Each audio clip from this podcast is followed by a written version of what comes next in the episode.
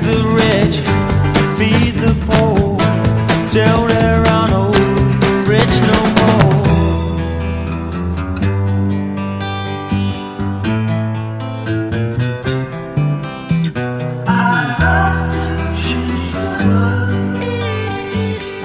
Da, da, da, da, da. There's our old familiar lyrics. Alvin Lee back on the air after a couple of days of restful time away from you good folks. It's a Friday, and Brent's with us. It's the 27th, the Friday after Christmas of the year of 2019. And uh, like I said, just kind of stretch it a little bit, get back on the air. I took a couple of days off, just been unplugged. Brent joined us right for the show. Did you have a nice uh, Christmas with your family, Brent? Well, no, my I'm on the road again, and uh, and my family they all kind of got together in two places, and I was in neither one of them, but necessity demanded it. So here I am. I'm still out and about. Yeah. And uh, what I'm seeing is that that uh, my kind of people are in the minority in a lot of places. And when I say my my kind of people, I'm just talking about your regular old wasp. Um, we've been overcome with another, well, different kinds of folk.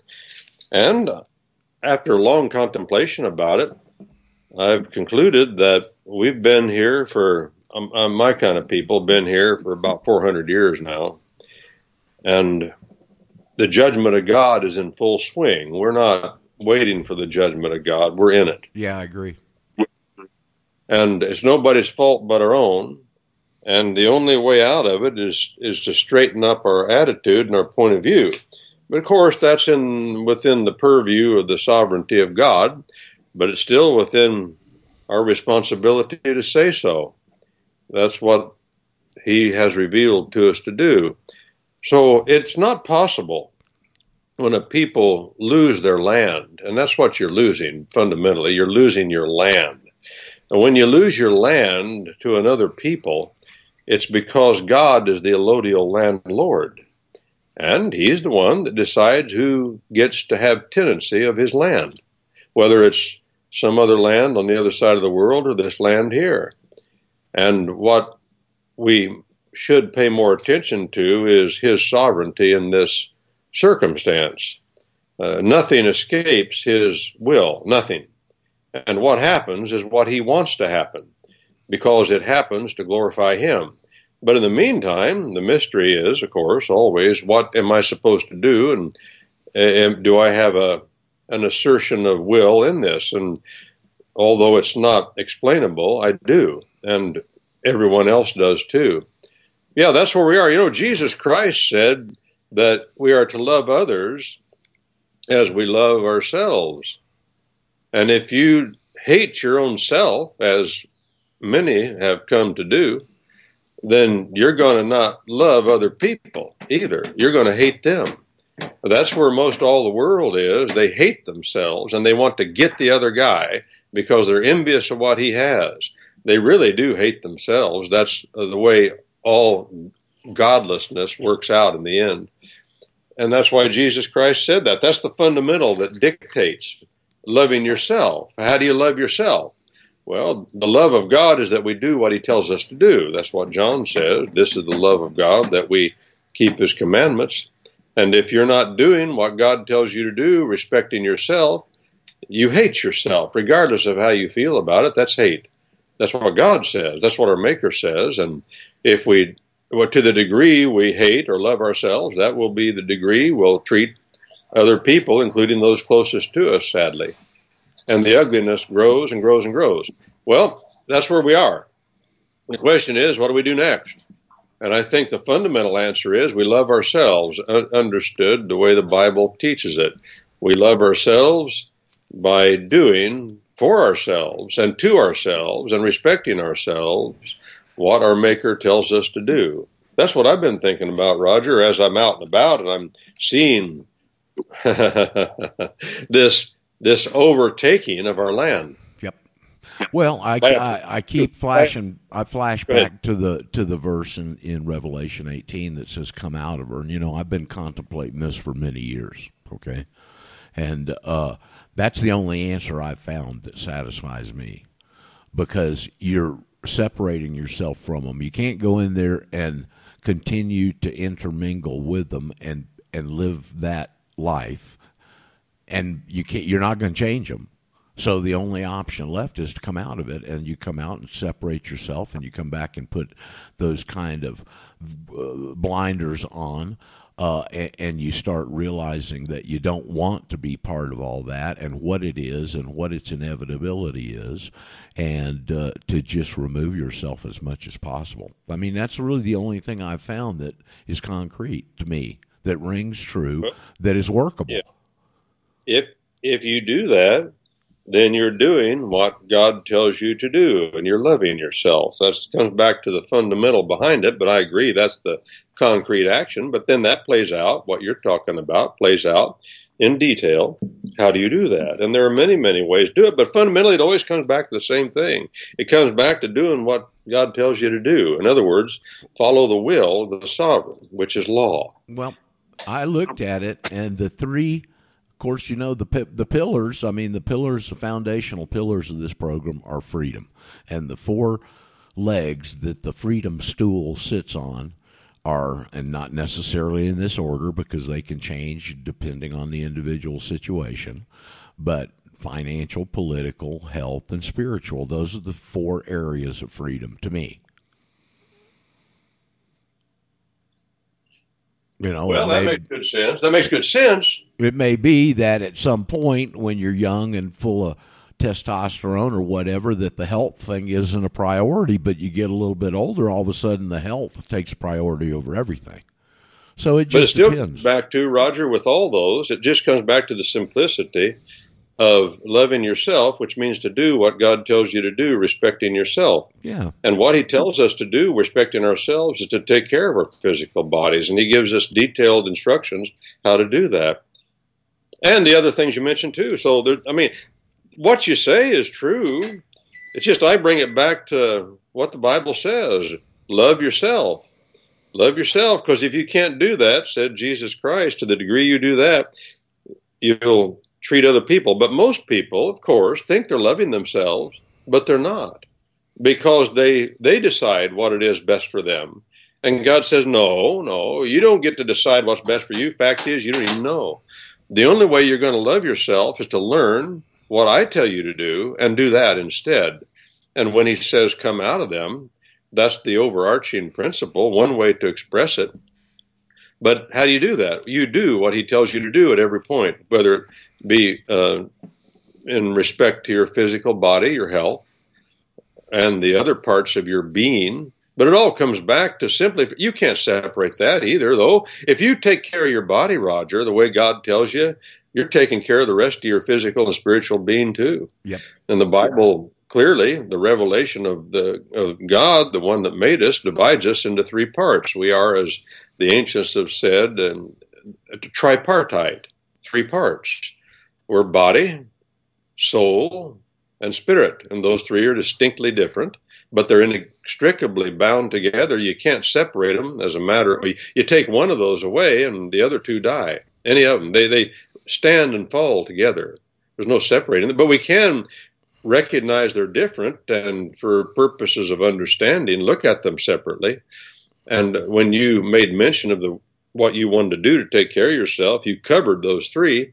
But anyway, it comes back to, and in any case, what did God say? And are we going to do what He said, or ain't we?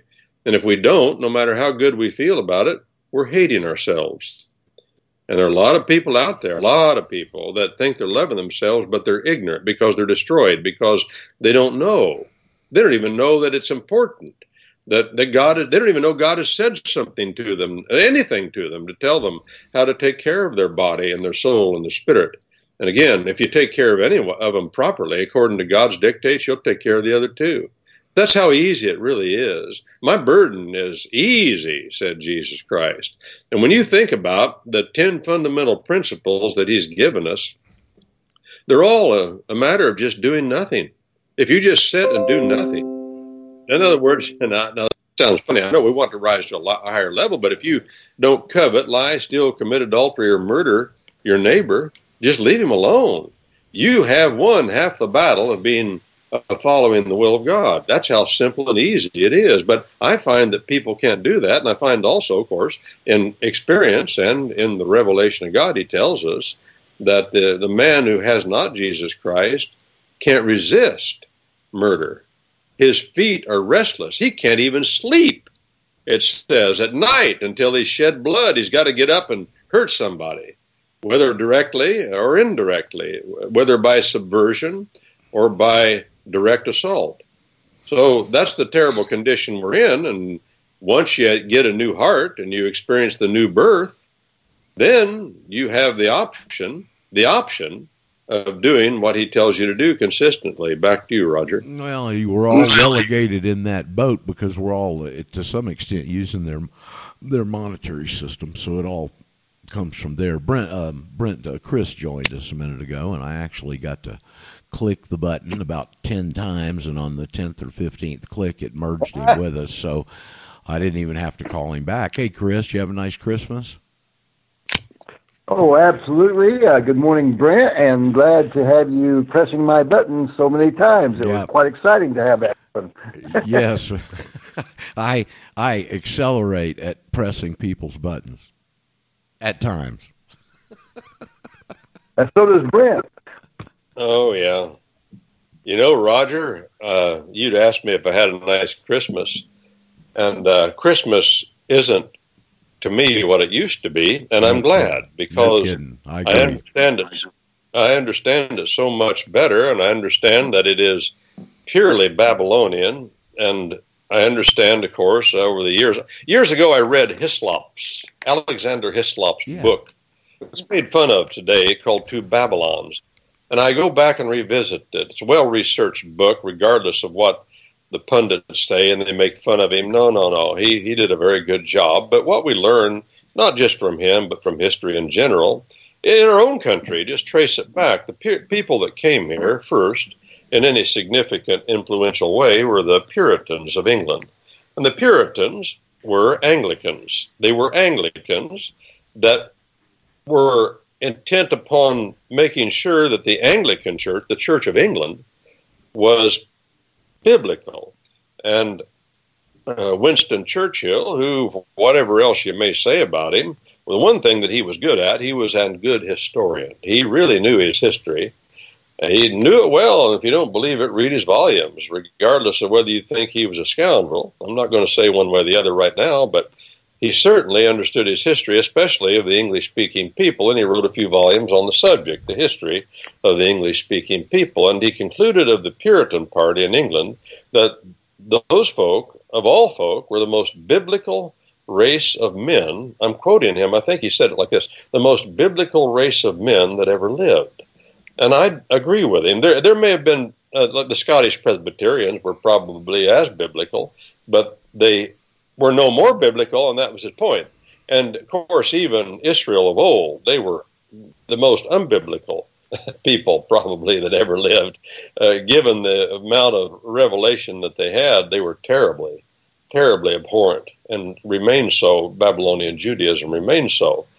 But uh, when uh, the Puritans that came here uh, made Christmas the celebration of Christmas against the law it was even a misdemeanor in America, in New England, to make a mincemeat pie. Really? Because mincemeat pies were so connected in the English culture with history, and they said, We're not going to go down that road. And they saw at that time, by the way, that the continent of Europe was going down that road of getting real serious about celebrating Christmas. This, for an English speaking people, the celebration of Christmas is within the memory of people I have known. I mean, I knew people that lived when, at a time when Christmas wasn't a big deal. I remember some of them. And when I look back in history, I find that's true. And Did we, do we stop to consider when Washington crossed the Delaware way back there was 1775, yeah, 1775 on Christmas Eve, that he, being a speaker of English among an English speaking people, were about to surprise and attack a group of Hessians from the continent of Europe who celebrated Christmas in spades, and the English people speaking people at that time did not. But they knew that the German speaking people of Prussia did, and they knew that they would probably be drunk and whoring and playing cards on Christmas Eve. Well, they didn't probably. They knew they would be. That's what they did because they had swallowed, uh, by that time, hook, line, and proverbial sinker, the whole idea of the Christmas tree. And they were taken in, and all the other trappings, and the angel on top of the tree, which is Astaroth, and all that Babylonian paganism. And the English people, speaking people, had not done that yet. They attacked and, of course, killed quite a few of them. And it was the victory that, that kept our hopes alive of separating from Britain. He needed a victory, and he got one, all because of Christmas. And then we come on up, of course, Charles Dickens, the author that wrote uh, Christmas Carol, was not the name of it, with Ebenezer Scrooge. Uh, that did as much as anything to catapult the celebration of Christmas into the forefront in the English speaking world. And then after that, it slowly began to pick up steam to the point now Americans spend right at two and a half billion dollars at Christmas time. And if you add the Christmas tree, it'd be more like three and a half billion dollars. yeah, those things are expensive this year. I saw an article on it. It was outrageous.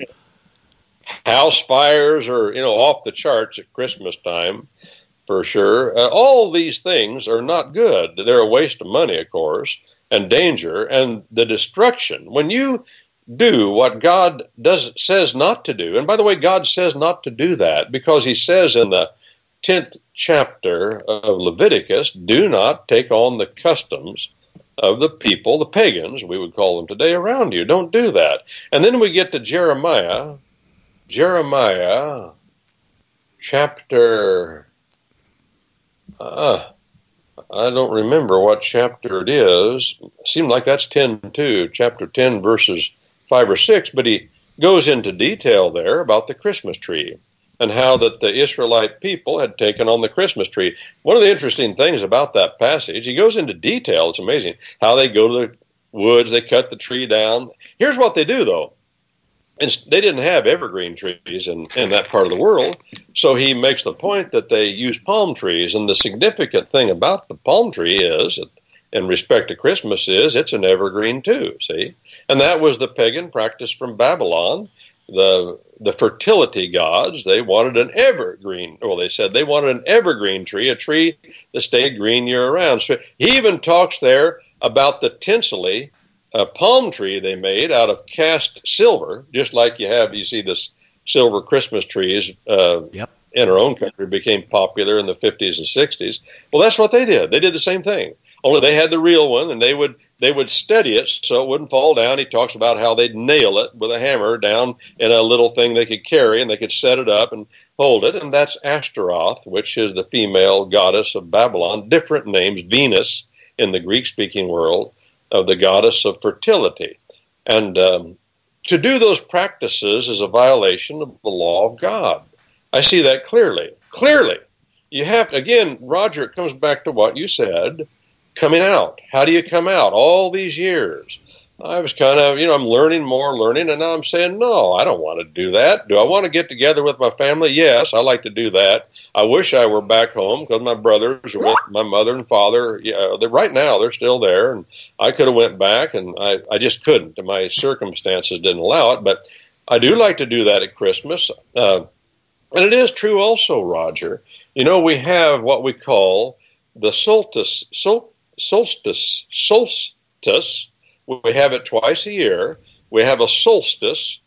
Solstice, by the way, means means sol means sun, and stus means to stand still. The solstice is the, as it were, not really, but as it were, the standing still of the sun. Because on the day, the, the shortest day of the year, which I believe is the 21st of December in our, on our calendar, the sun is growing weaker as it comes to the solstice, and then it grows stronger. But on the solstice, the ancients always said, well, that's the sun standing still. So that's why we call it the solstice. It doesn't, it's neither waning, it's neither waxing. But then we have another solstice around between the 21st and the 26th of March. And on that day, June. it's the same thing. June. June. June. I'm sorry. Yeah, I'm thinking equinox. June, thank you. 21st of June, and on that day, same thing. It's growing. The sun is growing stronger up to that day, and then after that day, that day, it, as it were, in the perception of men, it stands still, and then it grows weaker until the winter solstice. But halfway between each of those solstices is the equinox. Halfway between each solstice is the equinox. And the equinox, just as it sounds, is equa means equal and nox means night in Latin. That's where the night time, 12 hours approximately, equals the daytime of 12 hours. Well, the solstice or the equinox, which is halfway between the summer solstice solstice and the winter solstice. The equinox is the breaking over point where it starts to get darker, it, or the darkness is greater than the light. Before that, it's getting, it's moving that direction, but at that halfway point, it breaks over. And that's when the Babylonian uh, celebrations of darkness begin. And notice those are celebrations of darkness. You have, uh, of course, the the Christmas being the, the pit of the darkness. You know, the Bible says. Let me let me just throw an observation in there, Brent. I'm yeah. sorry to interrupt you, but it oh, hits me that on the equinox time uh, are both of the traditional important Jewish holidays, Ron, uh, uh, Rosh Hashanah and Yom Kippur. Uh-huh. Uh, the other thing I wanted to add that was kind of interesting, you've been to Alaska. Uh, when I lived up there, on the 21st of June in Fairbanks. They have a, a semi professional baseball team up there. I'm assuming they still do. They have a baseball game that starts at midnight with no lights. do they wear snowshoes, Roger? No, it's in the summer. Well, I've wa- oh that's right. I've watched them play baseball up in Alaska in the winter in snowshoes. it's fun. well, I played football when I when I was in high school a little bit, you know, and yeah. there's only four football teams in the whole state of Alaska, and they're yeah. they're all in Anchorage, and there was the two high school teams and the two military base teams, Air Force and yeah. Army, and we'd all play each other twice. And some of those later games we had to play in the snow. They have to get out there. You see it occasionally in college football. Uh, they'll yeah. get out there with a you know some implement, a scraper, and they have to scrape off the the yard lines. You know, so you know how to play. And if you fumble or something, the ball goes over in this big bank of snow. I can remember that stuff. Well, you know, foot football is not what it used to be because they've got it inside now on AstroTurf. But we used to have mud bowl, mud bowls, and sleet bowls, and and uh, snow bowls, and it was fun. And not not not any more fun for a boy than playing in a mud bowl. I mean, a serious game. oh boy, you know, you hit somebody and you both you take him down. You both go sliding across the field through the mud for five yards or six or eight yards, and well, it was just enjoyable because boys like stuff like that. But uh, yes, it doesn't. It's not as fun to watch, but it is important to recognize the difference of the holidays. And of course, there is God did give. There's two views. I was telling somebody the other day we were talking about this. Oh, I know what it was on our Saturday morning uh, or Sunday morning uh, church. Then there's a time for questions, and people ask questions. And one of the listeners on on this show, also his wife, ask a question about um, about the um, well, slipped. Oh, it was about well, it slipped me, and I, I, thought I had it, and then it, it flew through my mind. I didn't have my gun up in time. I didn't take the bird down on the wing. The thought mind. Did you ever have that? I know. I have that feeling a lot. well, it'll come back to me a little bit. I do want to mention it because the question that she asked was an important one and we talked about it for quite a while. It was uh, well, I don't know, but we were. Oh, here's here's something I did want to say though.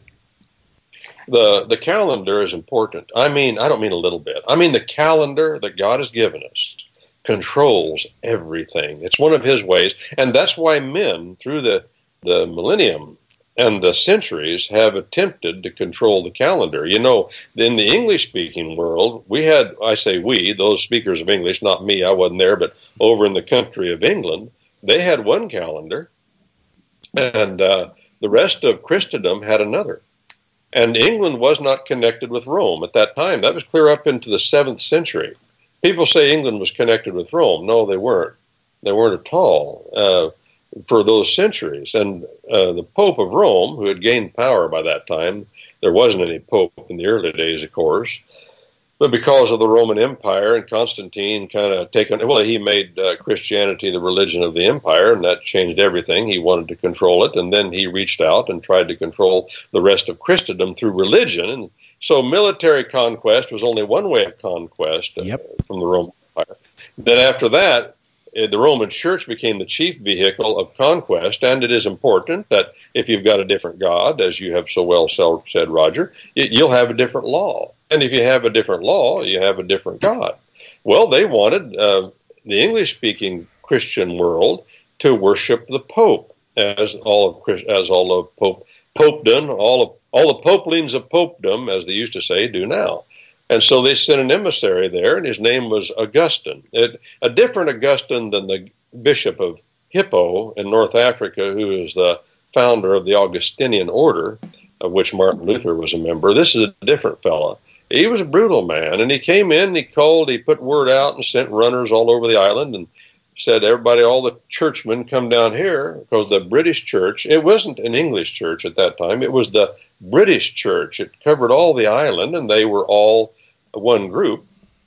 And so they all convened because they didn't know what he wanted. What he wanted was for all of the Isle of Britain to take on the the calendar that Rome had established for the date of Easter, and um, also they, he wanted them to take on the cowl, which is the sheepskin that the priest. It's uh, more symbolic now, but anciently, Babylonian religion, all the priesthoods of the Babylonian religion, uh, put sheepskin on their shoulders. That was the mark of their authority. And they wanted the churchmen there to take that on and become, of course, part of the priesthood of Rome, and to shave the top of their heads, the tonsure. You shave the crown of your head as a sign of authority. That also is from Babylon. Clearly, there's nothing about that in the Bible. Well, there is something about it. When when um, when the Bible talks about wolves in sheep's clothing, yep, it's not talking about wolves dressing up like sheep. It's talking about the adherents of Babylonianism that wear the cowl, which is the mark of their priestly authority. Wolves in sheep's clothing. And uh, that's what they wanted. It, Roger, you going to say something? I was going to say, isn't that interesting? Yeah. It's just a little bit different than the popular view. The popular view is a is a valid way to look at the whole problem, but it's not exactly what the Bible says. Uh, so I don't quarrel with people looking at it that way. They say, well, that means these people are wolves and they're disguising themselves as sheep.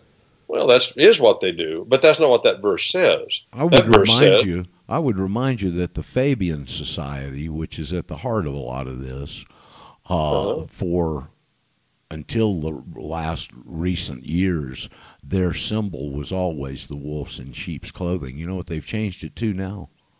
What? The turtle. Huh.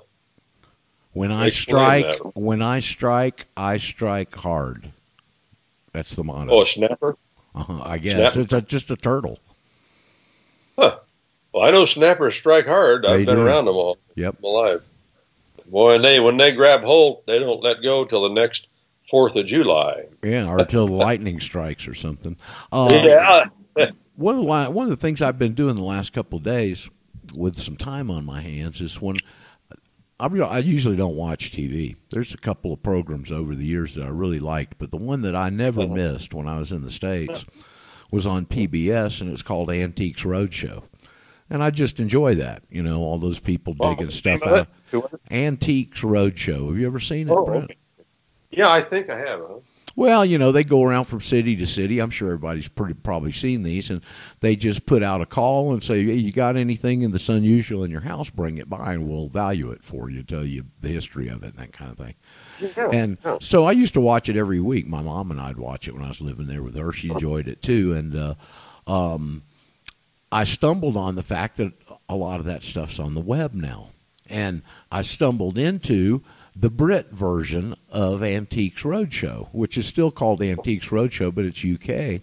And so uh, over the last couple of days, I've been watching a bunch of those from England. And one of them, and they go different places, And yeah. but in England, they go to all these castles and stuff because they got to have okay. a big room and some history to talk about and all that stuff. Well, one yeah. of them I watched was the Battle of Hastings. They were over there at Hastings, oh, which is pretty close to where Paul lives. Okay, and and that was very cool. But one of the ones, other ones I watched was from this majestic castle. I mean, it was huge. Be I can't remember Bien, maybe Bienfield or something, but it was uh-huh. Queen Elizabeth's favorite suitor, court member, and he, I believe, it was the Duke of Marlborough, and he, she gave him all the money to build this place, and man, it was huge. I mean, huge. And then he fell out of disfavor, or she died, or something. He had to come out of his own pocket to finish it. But the original family name was Churchill. Well, yeah, Duke of Marlborough is an ancestor of Winston Churchill. Yep, yep. Well, that's what they're saying. They said the Duke of Marlborough, Duke of Marlborough, and in the presentation it came out that his name was something Churchill, and I went, "Well, I'll be darned!" Right there. Well, it is to say it was one of his grandparents, one of his great yeah, grandparents, yeah, yeah, great great or whatever. Not going back that far. He was the one that the Duke of Marlborough was the one that defeated Napoleon at Waterloo. Correct. Yeah, and that's and, and Winston Churchill also, always fashioned himself a warrior because he had this belief that that was part of his blood, which I don't think he was really that good at it. Matter of fact, he, he really a, messed some things real he bad. Had, he had a nice uh, lifelong battle with a bottle of gin. yeah. That was the toughest battle. I don't know that he won that one. There's a lot of people uh, don't yeah. win that one right there, buddy. oh, you're saying gin was his favorite thing? His yeah. favorite drink? Yeah. Oh. Well, they say, you know, you can drink. Well, I, I shouldn't say this. Somebody might take me up on it and, and use it in the wrong way. I'll just keep my mouth shut about what I know about gin. Well, you know, the famous one, of course, a lot of his life is, is in snippets, you know.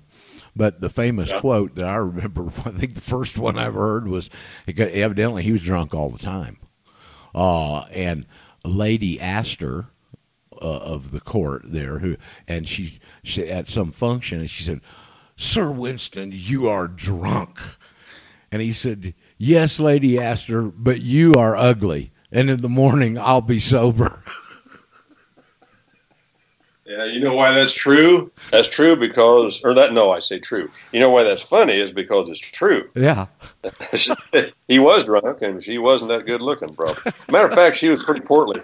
I, guess he was too, you know, and they both got the way I got it. They were walking out of the cloakroom at uh, their Parliament after putting their coats away, and walking in. They both got stuck in the door together and they couldn't get through. And so they kind of uncoupled and, or she was incensed because he was drunk. That's why he tried to walk through at the same time she did and didn't even know what he was doing.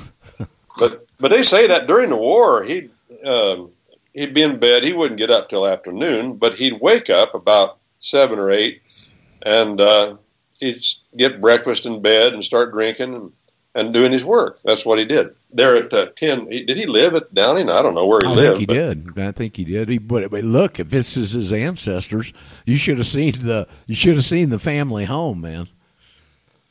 I, if I run across that that episode again, I'll shoot it to you just so you can look at the snippets of this place where he came from. Because I mean, it was it, it was just downright breathtaking, honestly he was born with a silver spoon in his mouth, and like they say, it's some people are born rich and some people are born smart. Uh, he was, or fortunate, fortunate, rich or fortunate, and he was uh, both. Yeah. Although he wasn't, he wasn't nobility, but the way I get it from the English people, speak English people I've talked to, he's the only um, man who was not a member of the peerage that was allowed to stand with the sovereign, the queen in this case, stand up on that porch where she'd stand and wave the people. After World War II, she let him come out there and stand and, and wave the people. That's because he was the the Edomite's boy. Oh, he was the he was the uh, the de facto sovereign of England uh, during the war. Yeah, and uh, and like you say, he was he was funded by by a, by people of a different religious and well, cultural point of view than himself. I remember reading years ago, and it might have been in Willie Sutton's book. Was it Sutton? Was it Willie Sutton or uh, Sutton, the one that wrote all those great books uh, decades ago? That when Jacob Schiff with Kuhn Loeb and the other creeps there in New York got together and decided to fund the Bolshevik Revolution, they set it up in the South Side docks there in New York, uh, where all the people that carried, you know, all the cargo and all the teamsters, if you will, type folks, and that's where they recruited evidently a lot of people, and they had like 500 of them. And they recruited 500, and I think they had something like $17 million worth of gold at the time. And uh, that they had put on the same ship with the 500 people that were going to be the instigators of the Bolshevik Revolution and they sent them out of New York. And uh, as they went across, they went up to Canada to take the short route across the Atlantic, and the Canadian Navy arrested the ship and impounded it there at Nova Scotia. And the yeah. person that they released the ship under a letter from then uh, Secretary of the Navy Churchill. Oh, really? Yep. It was under his directives that the ship full of men and, and money that uh, overthrew the Russian government was allowed to leave Canada and continue their mission. Oh, you, yeah, you call him a secretary of the Navy. I, I know what you're saying. well, uh, yeah, Her Majesty's Navy or what, whatever HMS. I just said that so we could would relate to it. But he was, uh, in essence, the secretary of the Navy. It was one of his jobs early on because uh, that was in the in the teens. So it was a early on stepping stone for him to get to where he eventually got. Well, he wasn't but about just over 30 years old, and he was Lord of the Admiralty. Yeah, there you go. Lord and, of the uh, Admiralty. Uh, he, he, screwed that up so bad that they, they he, during World War One, after that broke out, um, they relegated him to a junior officer in the trenches. He didn't do anything. He, he spent all of his time uh, behind the lines at a house writing because that's what he liked to do. He was hardly ever up front. And, uh, you know, his father was a, a well known man in England and a parliamentarian. And he's the one that was a, the crown appointed him um, uh, secretary of the tre- what we would call secretary of the treasury, which there I think yeah, the, the head of the exchequer, and he's the one that when he got all the the accounts and the, it was all on paper, you know, and he was looking at all the accounts, and he said, uh, "What are all these little dots between the numbers?" Had a bunch of decimal points, you know, between the. He didn't know what they were. uh, goes to show that's the way it is in all high places. People that are in charge of things don't have a clue what they're doing in most cases. Very true. You just have a lot of, yeah. Well, they're doing the but same thing in our country now with this uh, FASB 56 rule. Uh, but you mm-hmm. probably don't know too much about that, Brent. Um, you know who uh, the Solari girl, Catherine Austin Fitts, is? You familiar with her? No, huh? She's a pretty sharp gal. That's an understatement, I'm sure. Uh, she uh, heavy set gal and had been actually in as at one point inside the government uh, as the assistant secretary of HUD years ago and she tried she saw a lot of this stuff from the inside and then after she got out she's trying to expose it so she was talking about all the money that's been squandered here a couple of years ago that's missing and uh, one of her listeners is a guy named Mark Skidmore, and he's a PhD professor in public finance at the at oh. Michigan State University. And he uh-huh. thought she was crazy. And so he he started going in and looking. He said, well, I'm going to go in. I, I think that's wrong. And he went into the public documents and started going through it. And in just two uh, he found it to be true, and he assembled a group of PhD candidate students to assist him. And they did a very intensive search on public records. And in just two agencies, HUD and the DOD, they found $21 trillion missing. Trillion. And, and Roger, you and I both know that nothing will ever be done about it. Of course not. Well, I'm gonna let me continue. No, no, there's something done about it. Okay, and so they now I remind you that at the last count I saw in an article here, maybe a year and a half ago, there's now 323 federal agencies. I'm sure there's more than that now. And this was only from two of them. Granted, some of the larger DOD, Department of Defense, and Housing and Urban Development. So they went and confronted the feds about it. And they came back and they blacked out everything on the web. they re- they redacted it all, and then you said nothing will be done about it. Here's what was done about it. Then they went in and passed this FASB, F-A-S, F-A-S-B-Y, I think maybe, FASB 56 is how they refer to it. And it's an accounting rule, which basically means they don't have to tell you anything anymore and they get to keep double books. Well, there you go. That's what I'm saying. Nothing will ever be done about it. It is um, a pattern of history, and I've noticed it in my lifetime, that somebody will take benefits from the government, like this gal you're talking about. And by the way, I've never met a woman that wasn't sharp, period and I'm sure she's sharp. That has nothing to do with what I'm going to say. That being sharp, sometimes in most instances, instances just makes a person eh, dangerous, more more dangerous than they were before. But she she uh, rode uh, on the public dole all her life. She enjoyed the benefits of the public dole. She lived off everybody else, and then all of a sudden, she's going to expose corruption. No, don't. I've don't. seen that over I, and over, and it never works, Roger. It well, doesn't do any good. Don't don't another paint, way to make money. Don't paint old Catherine in a bad light here, because I think her, I think she's good, and I think her intentions are really good, because she didn't do it her whole life. She just did it for a short period of time and saw how rotten it was, and got out and started blowing the whistle. So it, well, it, say okay.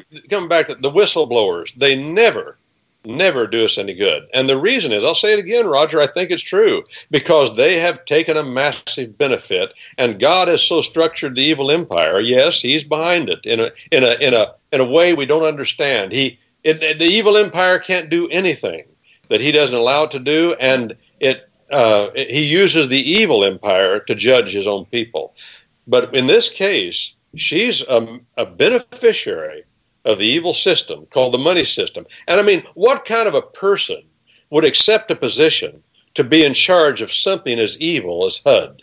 Well, now That's when you're young, you know, when you're young and you don't know any better, and you think these people are doing everything on the. I mean, I can remember my own self, and I can even give you the date. It was about in 1979 uh, when Jimmy Carter was president, and they uh-huh. had that fiasco in Iran.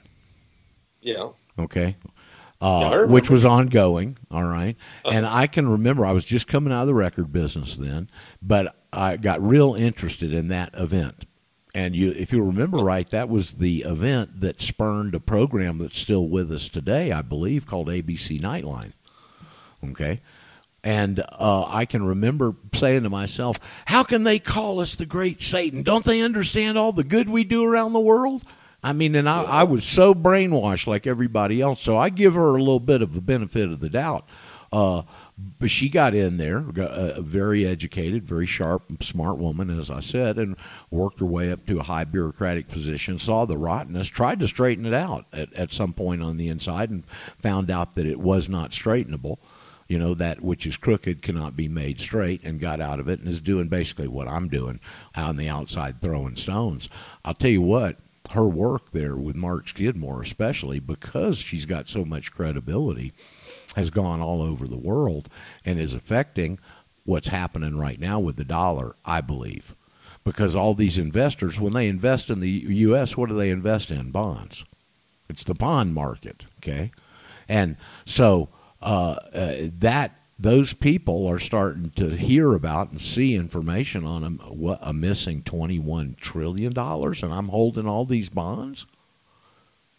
Well, Roger, I, I see your point, and I don't uh, question her intentions. She's still a useful idiot. She's been a useful idiot. She remains a useful idiot because she's foolish enough to try to blow the whistle on the system instead of uh, leaving it entirely. I, I, I, can I can just catalog all these whistleblowers They're all worthless as tits on a boar hog. Well, they're worse than that because they distract us from what the real problem is. They make us think. They don't make us think. They encourage us to think that there's something we can do yep. to change the system and make it better. There's nothing we can do. What God wants us to do is replace the whole dirty, ugly, smelly, stinking smear. Replace it, not fix it. It's not fixable. I agree. Evil. You the old well, you the old statement we've heard: you can't fix stupid. Well, you can't fix really. You can't fix evil. Stupid can be fixed. Evil cannot be fixed. Um, evil, evil is so rotten, so dirty, so murderously ugly. You got to get away from it, get out of it, and go another direction. You can't come back and say, "Look what they're doing over here." I don't care what they're doing. I'm so tired of it. I'm glad I'm in this position. But there's no way we're going to make the evil money system better. Nope. It's useless, as you know. Yep. And, and I'm being told, Roger, Roger, I'm being told to tone down my voice because they might hear me outside. well, you're getting agitated. Well, you know, our mutual friend Cody. Now we, yeah, we talked about Cody on the air here a little bit last week, and some of the listeners, you're picking on Cody. I'm not picking on Cody. Okay, I like Cody. I know him personally. All right, thanks to Brent. Brent is the one that had the acquaintance and that introduced him when he was down here last year at Christmas.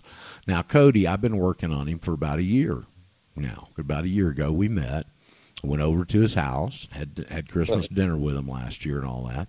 And here, a uh-huh. year later, Cody is still. Well, we. What if we change the state's governors? What if we get back and institute states' rights? What if we do this? I said, hey man, you're, you, it's the symptom, it's not the cause.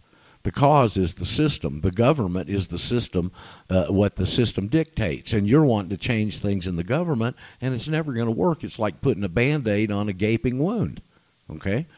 That which is crooked cannot be made straight. Until we go back in and straighten out uh, the bankruptcy or the switch or whatever it is, and we can do that individually, there's not going to be any relief, and they're not going to. There, and I told Cody on the air flat. Him and I were. He called in one day. We were talking. I said to Cody, "There is no political solution here. There is none." Can I kick in a Yes, sir. Please, Chris. Jack joined us too. I didn't even recognize Jack, and thank him for asking me over for Christmas dinner. What were you going to say there, Chris? Well, I give a lot of thought to the sounds and the words we use every day without fully cognizing the hidden meanings that might be hidden within.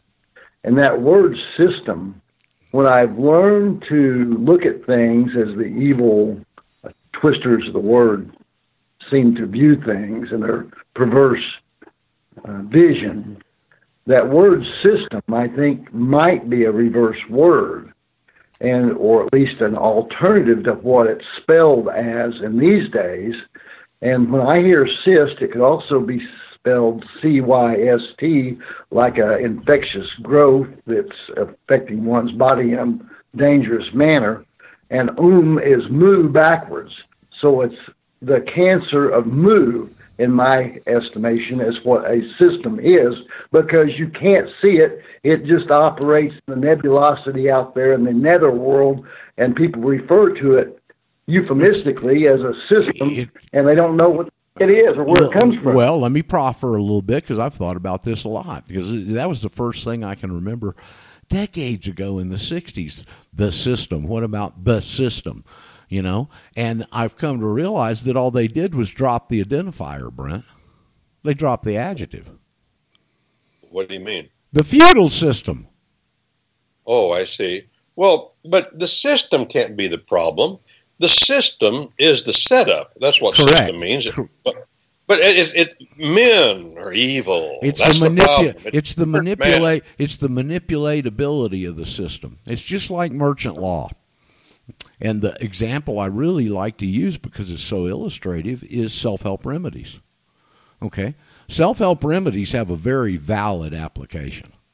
But because of the, you use the word nebulousness, nebulousness, the way it's perceived from the populace, when somebody in a perceived position of authority starts coming and grabbing your stuff, it equals tyranny because you don't understand how those self help remedies work.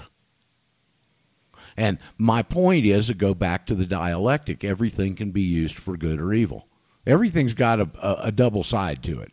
And they take these things that are so manipulatable and they manipulate them and and twist them in their advantage. Well, that being true, Roger, and I agree with you, everything can be used for a gun, can be used for good or evil. Fire can be used for good or evil. Words can be used for good or good or evil. That being true, that the system's not the problem. Matter of fact, communism, uh, if men followed it and uh, didn't insert their selfishness in it, it worked great. But it's never going to work Correct. because Correct. men heart are evil. Correct. Um, and our system is the same way. We even have an action at common law called abusive process. You can sue the other fellow for abusing the system to his advantage. Abusive process. So the problem is us. The problem is not the system. The problem is us. But to deal with our evil, and this is what of course, many people won't even admit. They will, ah, men aren't evil fundamentally. Yes, God says they are. I'm not blind or stupid. I can see it. I can see my own self. And if you can't see it, you're blind and stupid. You're really blind and stupid. Let's just acknowledge what the problem is and say what we need is a new heart. We need a new heart, a, a new desire. We need a new heart desire, and only God can give that. And when He gives it, then we can operate according to his will. And if we ignore that and try to talk about there's something we can do and not acknowledge that, then we are whistling past the graveyard as though it doesn't exist. It does exist. It's right on our doorstep. It's pressing against our door, and we're not acknowledging it. We're listening to the whistleblowers and we're listening to the philosophers and the economists, and that's useless. That's evil without the foundation. If the foundations are destroyed, the foundation is the heart of man. And it, even even though we have a new heart desire, God tells us how to establish our law and our government in a way that will guard against the evil of man's heart. We're not even talking about that. We need to talk about that. That's what will make the difference for us. Not not changing, not fixing, not adjusting, Mm-mm. but replacing entirely. For example, uh, men have evil hearts. What do they need? They don't need to fix their heart. They need a new heart desire. The Bible says, I give you a new heart. I give you become a new creature. Everything, behold, it says, all things become new when that happens. That's where the problem is. And then after you have the new heart, you want to want to do what your maker wants you to do. But if we if we just go on and listen to what people get addicted to is the outrage of the whistleblower mentality. When I hear somebody talking about being a whistleblower, and I've over the years listened to them, it doesn't take me long to see these people don't have a clue what's going on. And they still think you can fix the system. They think you can fix people. No, you can't. We do not have that power or authority to even fix our own selves. And without that acknowledgement, we're just caught up in never-ending. Oh, it's the, it's the cycle of politics. Oh, let's let's have a new election and get new guys in and get. That's not going to help. Uh, changing politicians is like changing underwear. They're just going to get full again, and then you got to change them again, and it doesn't help. They're perpetually dirty. So without that, we're doomed. Back to you, Roger. I think it's uh, really, with very few exceptions, it's mostly psychopaths that want those positions. no, no, no question. They, they think they can change things. I heard legislators, a legislator say no, one time they think they can control things and embellish and aggrandize themselves.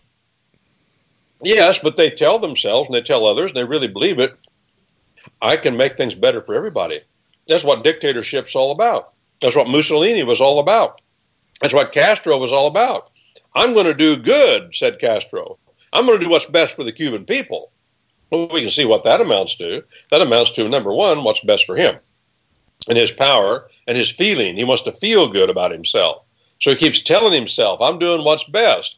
There's great, great satisfaction and great joy, deep joy, in saying to that kind of stupidity, baloney.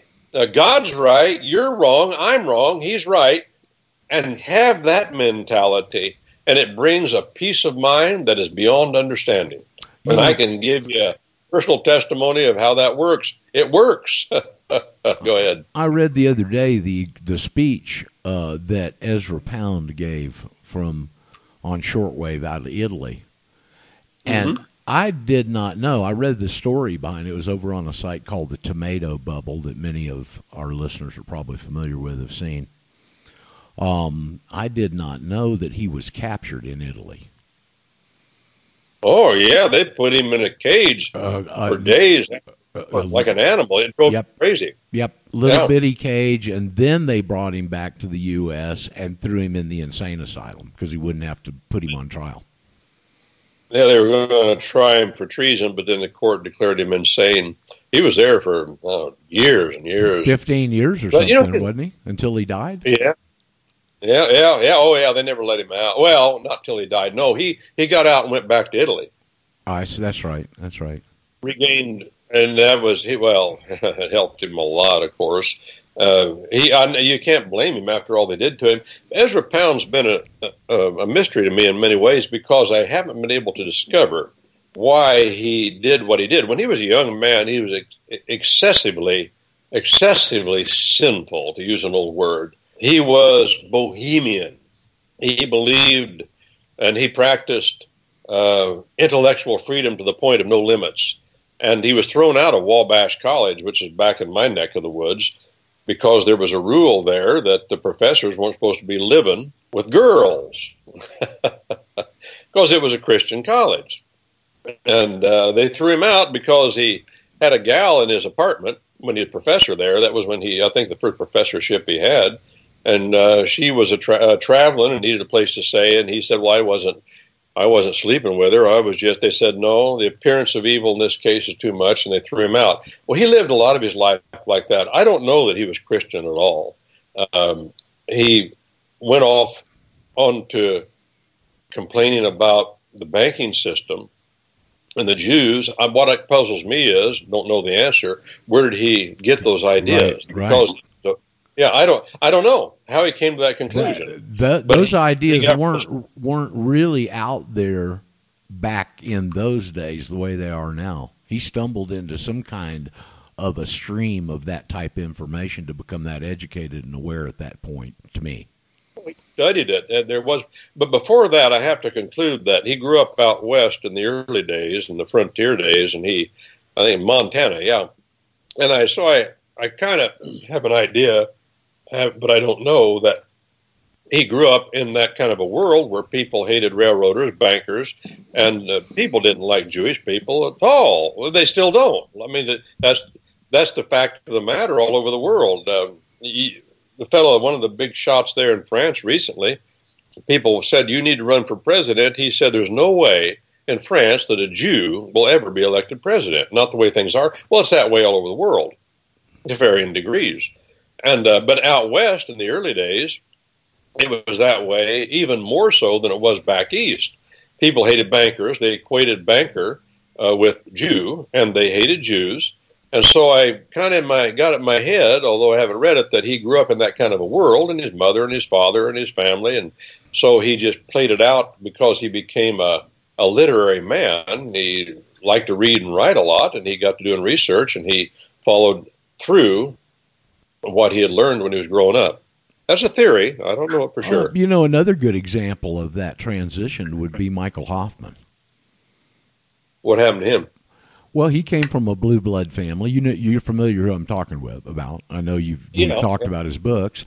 Uh, back east, Yeah. he was from a blue blood family. Went up through, I think, the Ivy League somewhere, and got uh, hired by AP. And at one point, was an AP bureau chief, and Uh-huh. somehow stumbled into what was going on and totally bolted. And he's been out there doing what he does, revisionist history for all these years, writing those.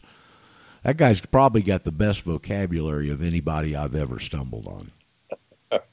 Better than Chris? Better than Chris. That's saying something. I know. Yeah. You got to re- you got to have a thesaurus to read most of his stuff sitting right there. Really, I mean, Uh-huh. you got a wonderful Yeah. vocabulary. Jack, let me go over and defer to Jack. See how Jackson's doing. He's got his mute on there, buddy. I want to thank you for having me over for lunch on Christmas, and it was a nice little afternoon. I ended up sleeping on your outdoor thing there for most of it. How you doing today, buddy? Very nice, Roger. Uh, thank you for coming. You, it was a real pleasure to have you over. Well, got over and got back, and uh, had a nice Christmas dinner. Anything going on with you, buddy? No, just trying to get the word out for the uh, the Peach Bowl tomorrow at Sports Planet. Yep. Okay. So um, let's see. I don't know how many of our regular listeners remember. You know, everybody's off on this two week holiday schedule. If anybody remembered, we were going to be on today, but Brent and I have kind of uh, it's worked into a It's kind of a into tradition. A tradition. Well, now where's that Well, now echo where's that? coming from?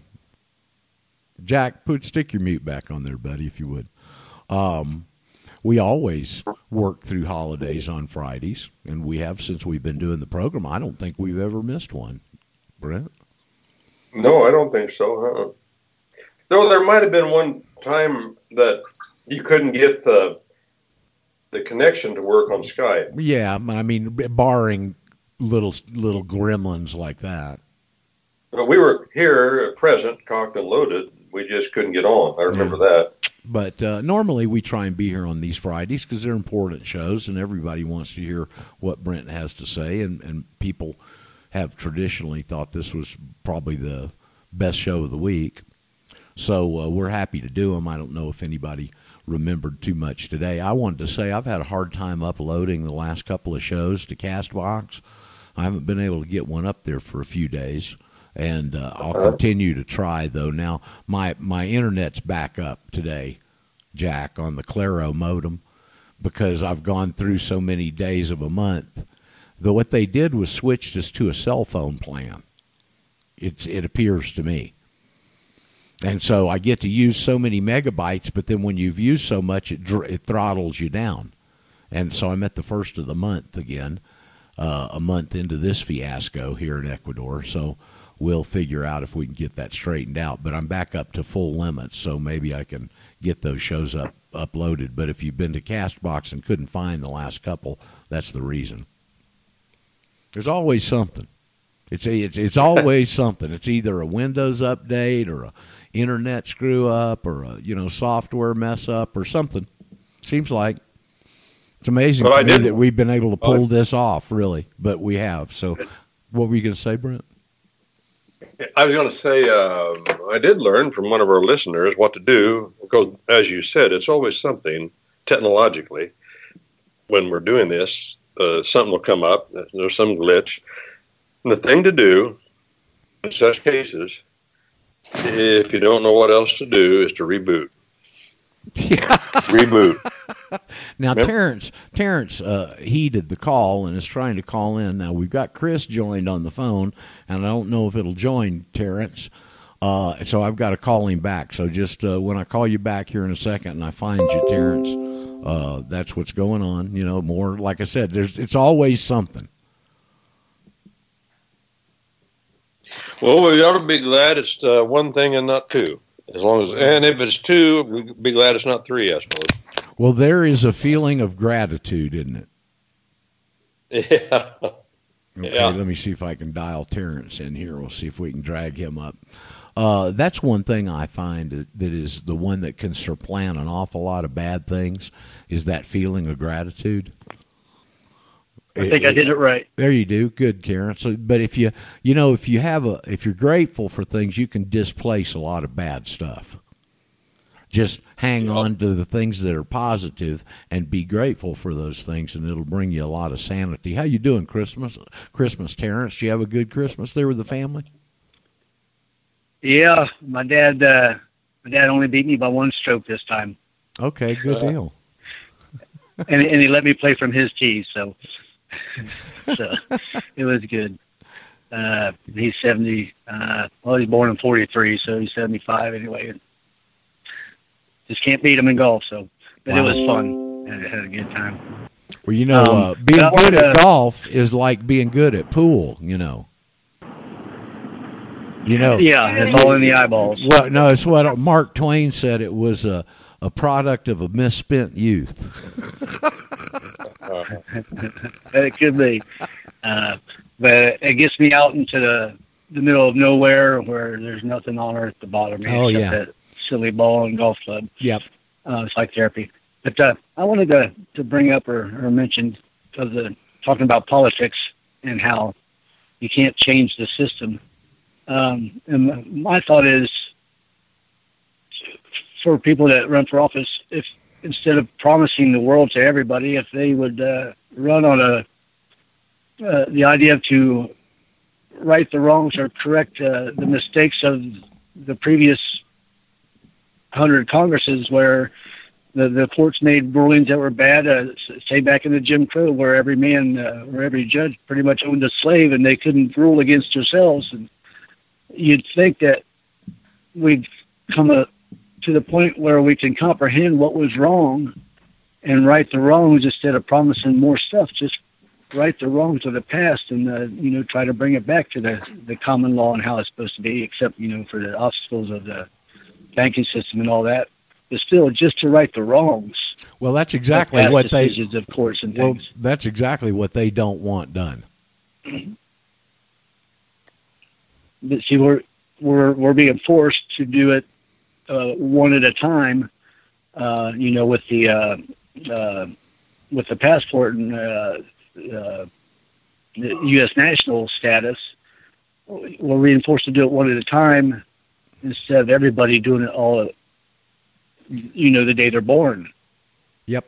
Um, and the knowledge, and uh, that's that's that's my thinking. Well, you know, we could Terrence- just try to right some wrongs. One of the things I've come to understand is that a group of people have never accomplished anything except voting their hands into your pockets.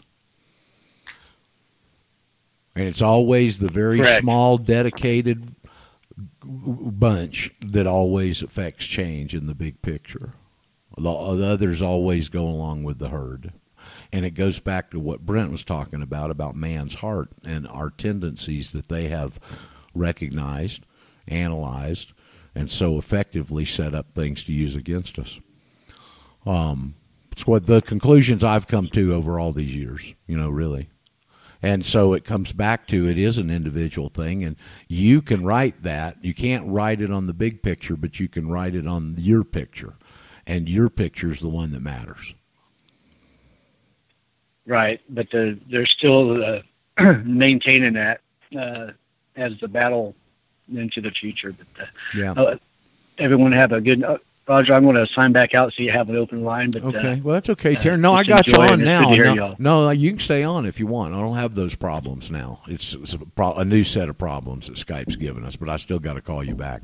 Cody, we were talking about Cody. Okay. He must have heard us because he called in to join us here. My, my ears gonna- were burning. Well, good, good. But uh, well, I had some good news. I got my two two iPhones back. Apparently, they didn't delete my data, Good. but uh, what they did with the rest, you know, what they did if they copied it, who knows? But uh, which you know is is anyway a lot of different business ideas and stuff I put on my phone. So I really don't appreciate having the government snooping my phone. I wasn't, you know. now, Cody, there is something there is, now, there is something you can do that's constructive here if you've got those things nagging at you. And I'm not sure, Sure. maybe Brent would know who you might direct this to, but you can FOIA, Freedom of, uh, of, of Information Request, your own administrative folder and see what they've got in there on you. Did that for the, the border patrol also, or just? You can do it with any. You can do it with any. Should be all a- you, no, you can do it with any agency in the federal government. They're all under FOIA laws. Those all Yeah. came out of Watergate, by the way, and they hate them. And if Oh, you don't think they're effective, just go look at the work Judicial Watch has done. Right. Because see, here the way the FOIA law is written, you can go. It's basically the open government law, and you can go and request what they have in your administrative folder. See, this is what I keep going back and telling y'all: the administrative state is a court of record. You don't understand it and you don't look at it like that because there's not generally a black robe judge up there. You're dealing with an administrative agency agent, but they're a court of record. Right. And the reason they're a court of record is they got to keep all correspondence that you send them or they send you. It's a court of record. And if you get to a real court, one of their file real courts, you can access anything in that administrative file and get it into bypassing the laws of evidence because it's from the court. Yeah. Well, okay. Well, there was a, a law that I found the other day. It's kind of interesting. It, it titled something, Title 18, Color of Law. And uh, it, it talks about if anybody under color of law deprives your rights. Seems like most of the attorneys have talked about um, some of the civil rights laws. They have to sue some of these government agents. I was That's curious total- Brent, he's that- ever done anything. That's a different title. That's Title 42. Not losing 18. a little bit. This is Title 18 U.S. I understand. All civil rights 18. act, all civil rights actions are under Title 42. Am I not right, Brent? Yeah, well, it's, uh, 42, Section 1981 through 1983 is the big one. There is a case to be helpful to Cody.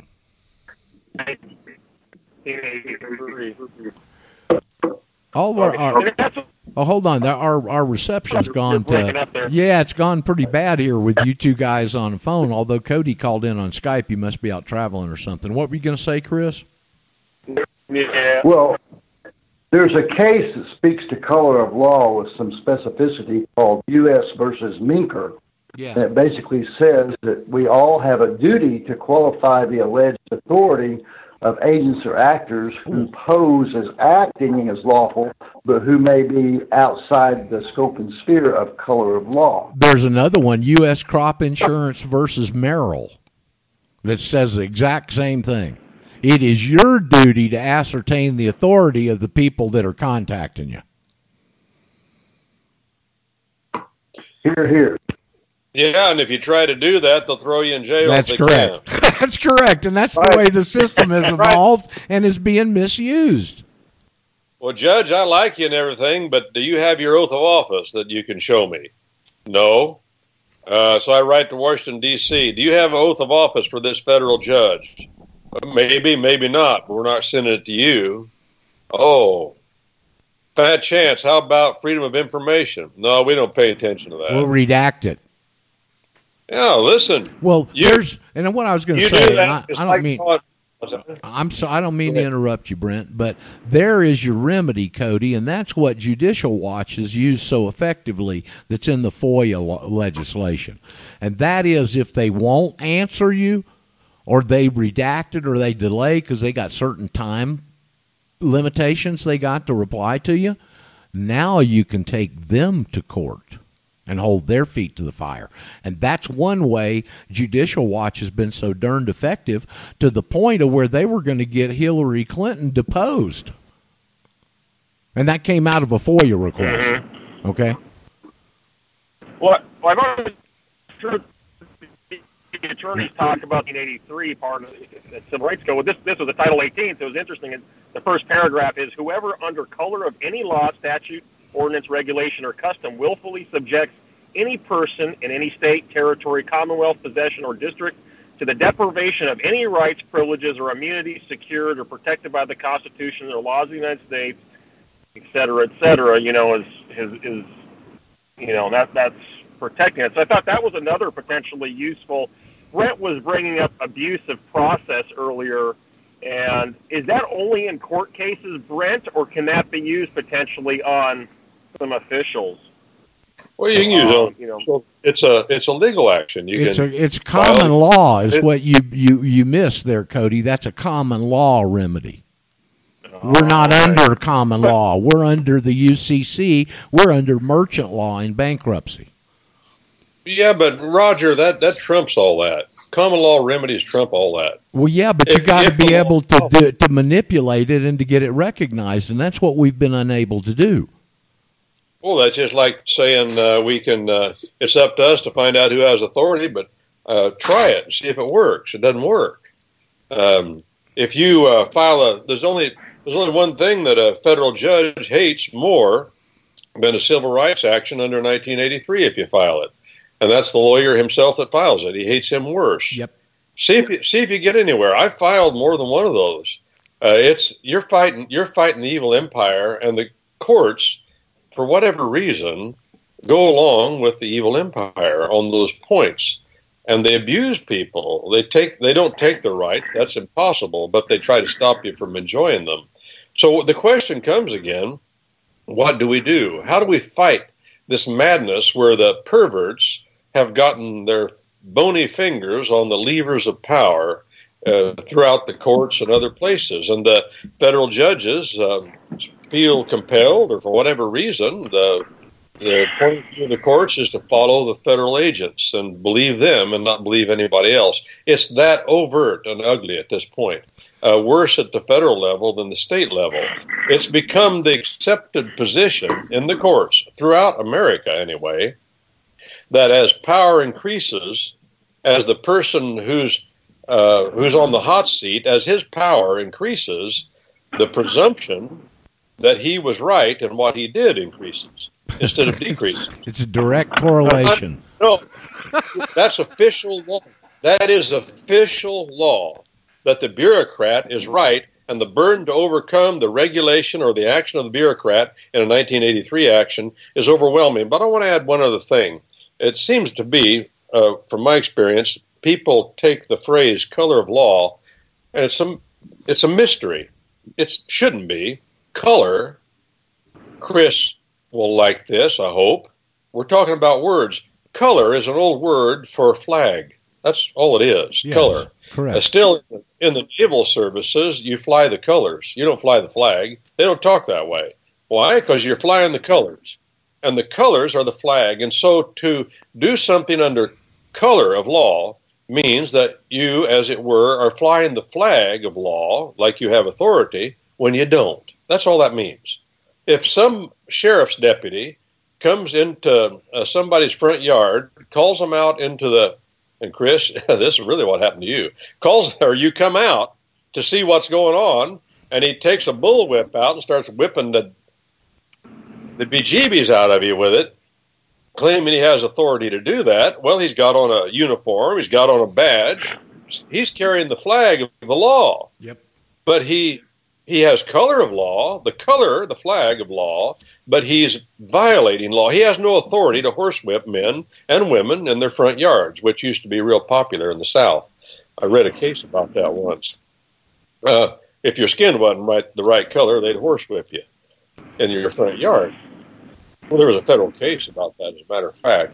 Well, my point being that color of law is a simple idea. It's just saying you have authority, presenting yourself like you have authority, carrying a badge, wearing a uniform, got a gun, driving a, a, a cruiser car with uh, uh, lights on it.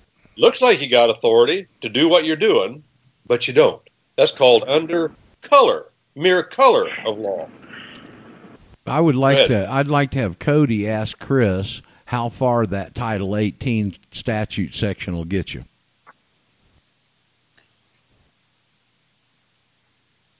Chris, Well, since since you asked, Roger We can never And- and Cody, uh, whenever you run across the so-called pretextual de facto extreme court or these imposter attorneys masquerading as judges, which are mere hearing administrative officers, they have the so-called pretextual judicial discretion to do any darn thing they want to do. And just because you put in a suit, they can moot your suit. And most people don't know that moot means to basically extinguish it or make it worthless of no value. Well, that's right. let me add what what Roger Gibbons wrote that John used to use in our seminars, and I think is really appropriate, especially in this discussion at this point. Is the first engine of tyranny is a corrupt judiciary. You know who Roger Gibbons was, Cody? Uh, no. He wrote The Rise and Fall of the Roman Empire. I'll have to look him up. And the fundamental reason for that is that uh, common law government is a government that has separation of powers. And the most fundamental of that separation of the three branches is the independence of the judiciary. If there is no independence of the judiciary, tyranny is concluded. Yep. The judiciary, the judiciary, as crazy as they get, as long as they are independent of mind, we have a chance. That's common law government. The rest of the world, almost all of the world, lives where there is no independence of the judiciary. As a matter of fact, in the rest of the world, dissenting opinions are not allowed in the, on the judiciary on the panels. They must That's all right. agree or act That's like right. they agree all the time. See, we here in America, we demand that the judges that don't agree, not only that they don't that they tell us they don't agree with the rest of the judges, we demand that they all write opinions and tell us why they agree or disagree. That's common law tradition. They don't do that in the rest of the world. That's just one example of what we mean when we say independence of the judiciary. The judiciary in the rest of the world, to be a judge is not to be a lawyer at all. Not to be a lawyer at all. Matter of fact, the judges in the rest of the world are not lawyers. They're trained to be judges. They have no understanding of the private practice of law. They have no sympathy for uh, what we would call a lawyer's clients. They don't know what it means at all to defend somebody's fundamental rights. No, they don't want that. They want them to be trained specially as judges because to train you as a judge makes you a part of the civil service system, dependent for your pay upon the executive branch of the government and your position. And so you are a cog in the machinery of government. You just you support the legislator and the legislation, and you parse the legislation. You, because the judiciary is not independent, they never look at their former opinions. They're not allowed to do that. They are to look only to the legislator's code. Period. Not consider any case that occurred before. All these things that we have in our common law tradition. Um, the independence of the judici- judiciary means that they cite former opinions and they look for wisdom of the past in former opinions. They don't do that in the rest of the country. We have dissenting opinions. Our judges are taken traditionally in a common law country from the ranks of lawyers, not from government service. That's getting to be a, a problem because increasingly judges are taken from lawyers who are of government service, but still we have the tradition that our judges are taken from the la- ranks of practicing lawyers. And that's an important part of independence of the judiciary. Back to you, Roger. I was going to say Cody's I may- latest. You may just hold on a second, Chris, because I I don't want to forget this. Cody's latest deal is wanting to change and go after all the governors and change the governors so they will institute states' rights. If you really wanted to make a substantial change, you'd change at the judiciary level. But Yeah. you can see Yeah. that that's almost impossible because those people are in most point in most cases appointed. Yes, but even if they are appointed, um, they're still taken from the from the ranks of practicing lawyers. They're still impeachable in a common law country, like they are in ours. And we used to impeach quite a few of them. Yes. And we still have the jury because we don't trust the judge no matter what. Now, who was And that we- guy? Remember that guy in Chicago? I'll bet you are familiar with him, Brent Skolnick. He's dead now. He was a Jew, and he's the one that got one of those appellate, a couple of those appellate uh, judges up there in that circuit kicked out. You remember that guy? Well, Well, I think one of them, may, one of them may have been Posner, but the guy that initiated all the action was a um, was a cripple. He was in a wheelchair. His name was Skolnick, because I used to hear him interviewed all the time years ago on Tom Valentine, I think. And interestingly Yep. enough, he was a Jew. Yeah, I don't. I don't know him. Oh, you're don't know not him, familiar yeah. with that name? Oh, it's in the. You can go put it in a search engine. I'm sure it'll show up. But that was when I first got into this almost 30 years ago, and and he died quite a while back. Remember him, Chris? Skolnick. Vaguely, uh, vaguely I do, but more in point.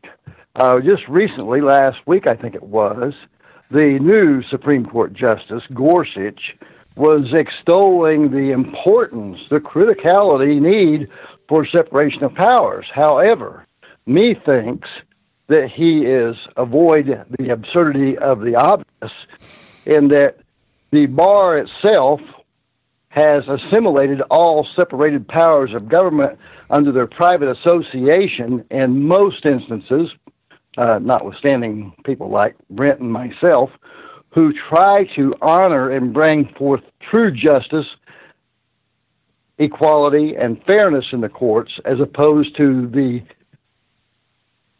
thumb on the scales of justice by the so-called judiciary.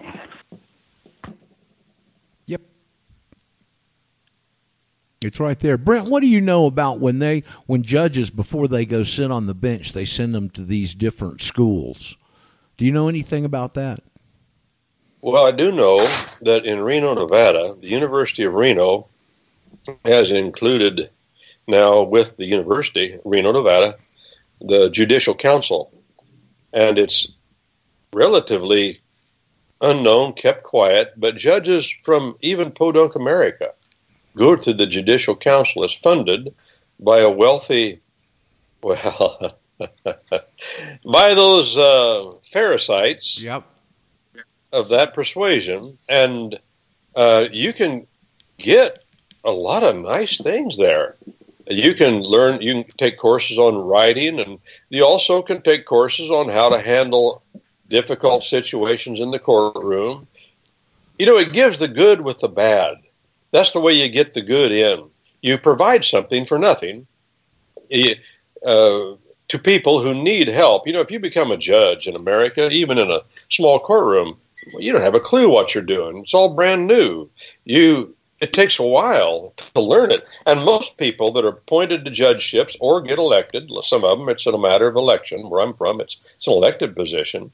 If you're you're there, uh, you've never done it before, and you um, you've never tried a case. Now, most lawyers don't go in the courtroom much anymore. Yep. And that's a lot of the problem. Yeah. They don't understand what law is. If you don't understand procedure, the common law procedure, that's what common law is. Common law is due process. It, it doesn't just include it. That's just fundamental. That's what it is. It's the way we do things that we stress. We let the chips fall where they may on the other side. All the rest of the world just says, no, here's the result you got to reach. You got to reach the result the legislator wants. Well, in America, we say, no, we're going to uh, follow process and concentrate on the course of process and let the chips fall where they may because the judgment, as the Bible says, if you follow the process, the Bible says the judgment belongs to the Lord. That's the way the Bible puts it, and that's we still follow that as part of our common law tradition. But the problem is, most of the people appointed to the bench in America, and uh, Chief Justice uh, Roberts pointed this out in 2006 in his annual report. Uh, most of lawyers that are appointed to the bench are not from not from the private practice of law, even so they don't understand uh, the law of evidence. They don't understand due process. They don't understand uh, motions. They don't understand anything. And so they're on the bench all of a sudden, and so the judicial council is there to help them keep control of the courtroom. Now, these folks that teach judges to, to take control of the courtroom and, and do this and do that, they're the ones that tell you what to do, so they have the power. Is it the Bar Association that has the power? I don't believe it is primarily. I believe it's the judicial council and those kind of people. They have the power. They're the ones that are giving answers to people when they don't have any. And they're telling them to be brutal and not tolerate anyone who resists the government. Just like there's a fellow traveling around now, some psychobabble shrink of the same uh, theological and religious point of view, who's telling cops, teaching them it's the smart thing to do to shoot first, shoot first, kill first. If there's any any question in your mind of any safety, kill him. That is the policy of policemen because of a PhD psychobabble fella who's traveling the country and on the internet teaching law enforcement officers to do that. I've Don't seen- hesitate. I saw a video Yeah. of that guy here. A couple people have gotten back to me, Brent and Greg, Okay. on uh, this Yeah. Skolnick situation. His name was Sherman Skolnick. Okay, Mhm. and I guess this is from Wikipedia here, if I can read. Okay. It says, Okay. uh, reading on a small screen is not too conducive to my eyes. Skolnick's Skolnick investigations put Otto Kerner in prison for three years and led to the resignation of two Illinois Supreme Court justices, Roy Solfisburg and Ray Kleinling, Kleinbein, something, who, as Skolnick reported, had accepted bribes of stock from a defendant in a case on that they ruled upon. So it wasn't Posner, but he did get two uh, Supreme Court justices removed up there in Illinois. That's, Well, that's uh, listen. That's a feat in itself. Yeah, but I'll make a prediction. I know I remember Otto Kerner, and uh, he was a conservative, and I'll bet those other two Supreme Court justices were conservative, and I'll bet that what he said about them was trumped up. He wanted to get rid of them because they were contrary to his religious point of view. That's the way that works. Could have been. Now, I don't know. I, I but I remember. I didn't realize. I remember Otto Kerner very well, um, and uh, I remember I met. Oh, it's been 15 years ago. Uh, General Westmoreland, Westmoreland, Yep, Vietnam. and he was called. It, Mr. Pardon? Vietnam.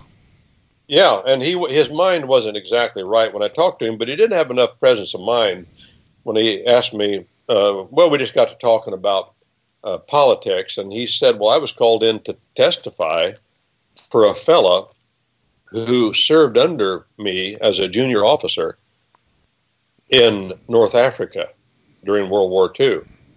And he said, of course, he was a junior officer then too, and he said. Uh, he called me in to testify, and I believe it was Otto Kerner. Because he said he was governor of Illinois, and I think that's the one it was. But uh, he was no doubt a conservative, Christian, American, and probably a Republican. And uh, this fellow wanted to go after him. But I'm going to look. You guys have gotten me interested. Well, you know see- where I used to hear, hear him all the time, uh, if I remember right, was Tom Valentine, and Tom Valentine's a pretty straight shooter, and he had him on many times for you know hour or- or more. Oh yeah, yeah. Well, I'm sure he had his way with the media, and uh, you start talking that way. Behind all That of that, up. go ahead. Go ahead, Cody. Go ahead. Oh, sorry. No, I just said that brings up a kind of a question I had about this this uh, Kentucky governor. You know, they're they're giving him some issues over his pardons, but that, they said, "Oh, the FBI is investigating." Now, what right does the FBI have to, to investigate uh, a state issue? I was curious to ask you that, Brent. It starts this way. If you remember, uh, the governor of Illinois, two of them in a row went to federal prison George Ryan and uh, Blagojevich. Neither one of them were guilty of anything, any crime that I know of. The only the crime that what Blagojev- Blagojevich did was he went after the teachers' unions. The teachers' unions put him in office, and then he went after them. Well, they weren't going to tolerate that, so they got their federal prosecutor buddy up there in Chicago to throw him in prison for 10 years. George Ryan, just before that, he didn't commit any crime either. And even the the, jur- the trial revealed that, but they threw him into prison for five years at the behest uh, of uh, Glenn Poshard, who was congressman that ran for governor, and he beat him.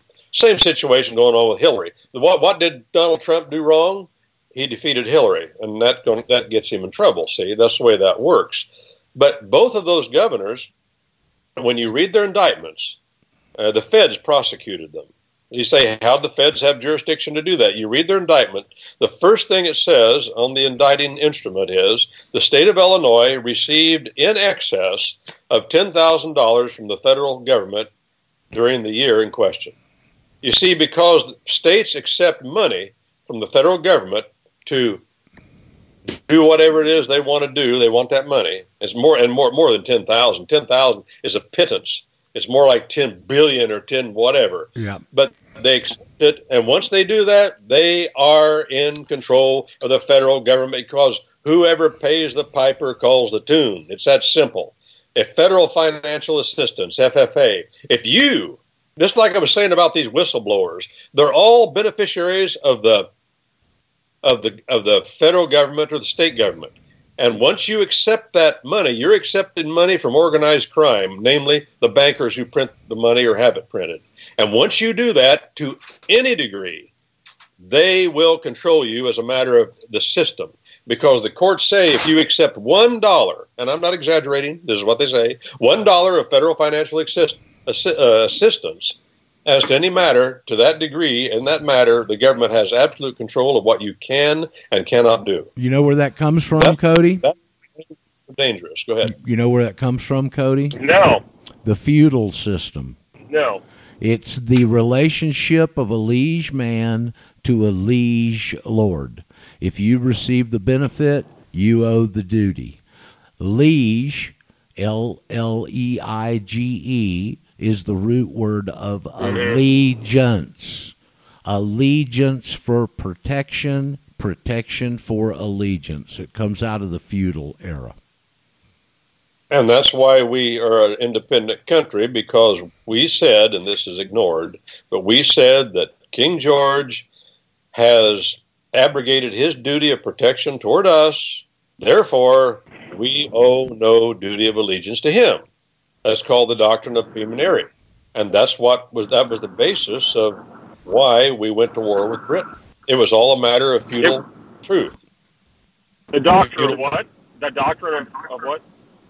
Well, and I don't don't think I know how to pronounce it right because I don't. it's a Latin word, and I take I take particular delight in mispronouncing Latin and French words. Premunire sounds like manure to me, but I but it's it's it's spelled with a P R E or pray. Some people say premunire. Premunire. There's in, in my book Excellence of the Common Law. I have a long section on premunire. Premunire. Oh, okay. Yeah, I mean you can, but you can look the word up. I don't remember exactly how to spell it, but uh, that's that's the feudal doctrine that says if a person agrees, you make an agreement with a man. I will protect you because I have power to do it, like the king of England, the prince. And then you say, okay, then I will farm your land. Correct. That's the whole system Yep. of land ownership in England that Yep. came from the continent. Well, you know, Brent, you could always invoke the Mark Twain doctrine here. What's that? I never gave a damn for a man that could only spell a word one way. Yeah. well, and I understand that. Why not spell a word the way it sounds and forget it? I have letters from my great grandfather, my great grandfather, and even back that far, uh, people didn't. There was no standardized spelling. The dictionary, first dictionary in the English language, wasn't written until the 17th century. That was Sam Johnson, and before that, nobody anywhere in any any academic institution e- even ever spelled words the same. They just spelled them the way they sounded. I've got letters from my grandpa, great grandpa, where he spells the same word two different ways in the same line on a letter. you know, who cares? I get it, man. I mean, and He there are a lot of words that there is no he was- standardized spelling too. You end up making them up. Go ahead. He was invoking the Mark Twain doctrine. Yeah, and uh, uh, the tongues of men are not made primarily to be written; they're made to be spoken. And our writing is nothing but an attempt to reproduce what we say. That's what it is. A record to try to make a record of what we have said. And if we spell a word the way it sounds, that's the way it ought to be. If it sounds that way, and uh, Latin words, of course, you get into university system and the law of the city and the canon law of Rome. Uh, education became, and the way you spell a word uh, became more important than communication. Communication. You know, the French don't care what you say.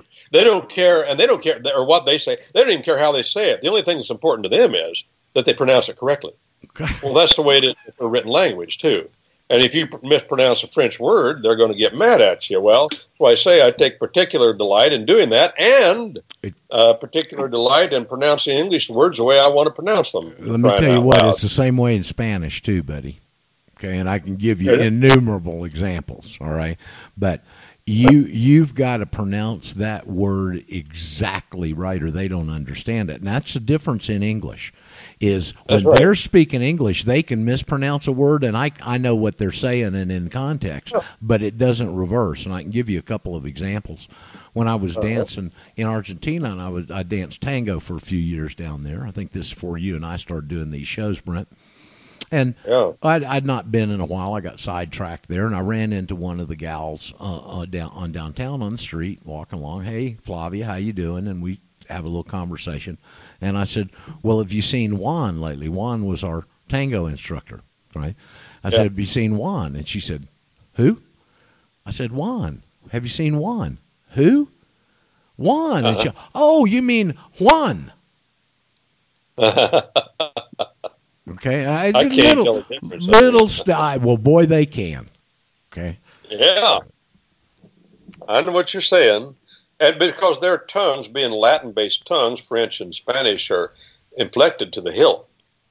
And uh, they have Indians on their words, the same root that has many different Indians, to show you where where it belongs in the sentence. And the word order doesn't even matter as much. The pronunciation matters. Whereas with us, we use word order to dictate what's the subject and what's the verb and what's the object. For them, with them, they, they do use order, but it doesn't matter that it's much. like it reversed. does with it's always reversed. The adjective is always after the noun. It's not the red house. It's the house red.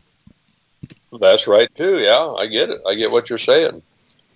Well, here's somebody trying to call in that's given me a weird message.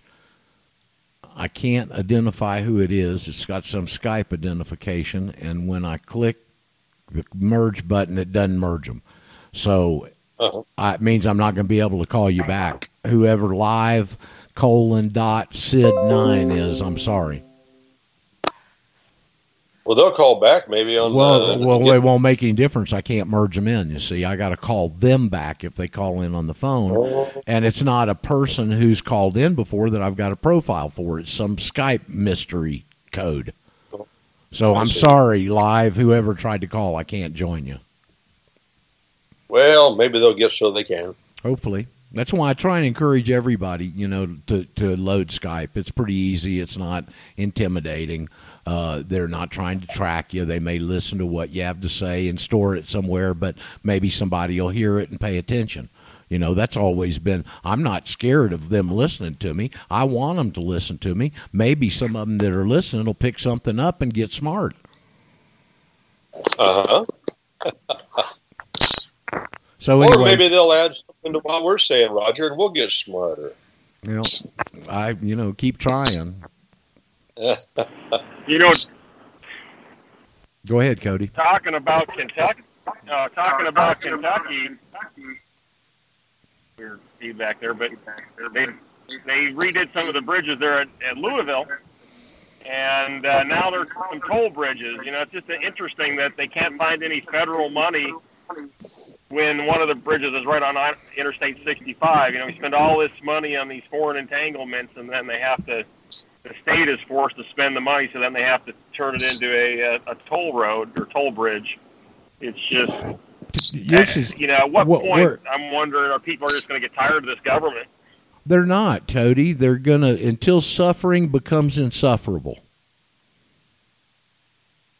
Well, they say 40% of the people have bills in collection, so I would think that would be pretty close if there's that big a percentage of the population that's having financial issues. You'd think we would. But I guess they keep them drugged up pretty good too. with all the Don't drugs don't don't ever so, don't you know, ever overestimate the intelligence of the general population. Well, Roger, I think they're intelligent, but I agree with Cody. They they did. Boy, no, it was you said that. Maybe I'm getting mixed up. You Sure. said that people will suffer what's sufferable. Well, isn't that what Jefferson said in the Declaration of Independence? Until I suffering becomes I- insufferable. I can see it around me all my life. Yeah, people put up with a lot, but there does come a breaking point at some point. How bad can it get? I mean, I know lawyers now that are pulling their membership in the U.S. Supreme Court. They don't want to be associated with it because they're perverts. They say, and I I get what they're saying. It's in other words, there's no dignity in it. They want to maintain their own dignity and their own honor, and to join yourself to an organization like that and be a member of the bar of a court that is manned by people that can't even look between their legs and figure out who they are, you've got a problem. And, and and Cody, there's the answer. You see, it's us, not us getting together and changing it. It's us stepping out and letting it fall of of its own overweighted, perverted self. That's how this Well, that- ends. We're not going to beat Well, it. You got to understand. You keep saying states' Yeah. rights. There hadn't been states' rights since about 1865.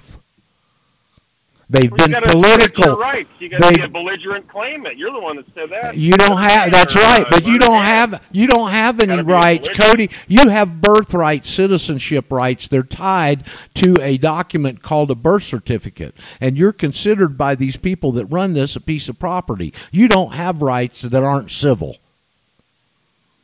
You don't have any God-given rights. I mean, I I, I, don't- I don't know how Well, I can. Ex- about states' rights. You know, Tenth Tenth Amendment rights. You know, for the states. yeah, and You that know, was written. could get And that was assert that. and that was written in the Constitution way before the bankruptcy. But but uh, it's a, it's impossible that our rights can be taken from us. Our, our, our fundamental documents recognize that. I see it in the Bible, and I believe it. If God gave them, He's the only one that has the authority to take them. And no matter what anybody else does, they're still here. And that's right. still They God. are, and they are still there, and we're dealing with fraud. That's Yeah, that- exactly true. what's happening, and that's why they recognize that affidavit is because they know it's fraud better than we do. Yeah, but I'm not willing to say that we don't have rights. I'm willing to say, of course, that uh, the government uh, doesn't want us to enjoy our rights, and that's what that's the way the Civil Rights Act reads: the enjoyment of a right. It never says that your rights are taken. It says that people under color of law uh, stop you from having them, or uh, no, stop you from enjoying them. See, here I am saying the thing, the same thing. It's a matter of words. We get to talking like the devil wants us to talk, like in the Garden of Eden, and pretty soon, uh, because words then have meanings, uh, the courts will say to us, "Well, you just admitted you don't have any rights, so I guess you don't. Move on, next case." I don't want to say that. Well, you It's know, you know what uh, uh, John used to tell us is there are jurisdictional statements in the first paragraph of every lawsuit that's filed. Now, you mentioned Right. one a minute ago about receipt and benefit, okay, but that wasn't the one that he used.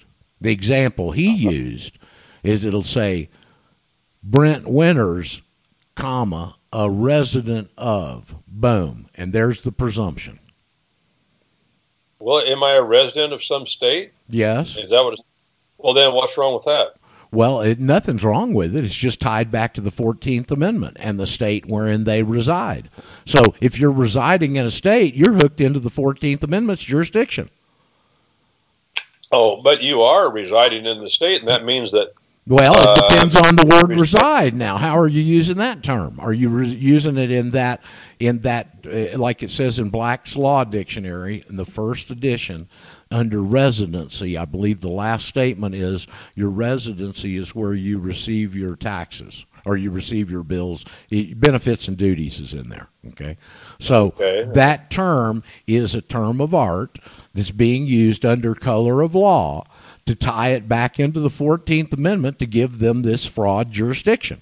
And they did that on March the 9th of 33 when they bankrupted the country and brought that system that was already sitting there set up in the background to bore, to bear.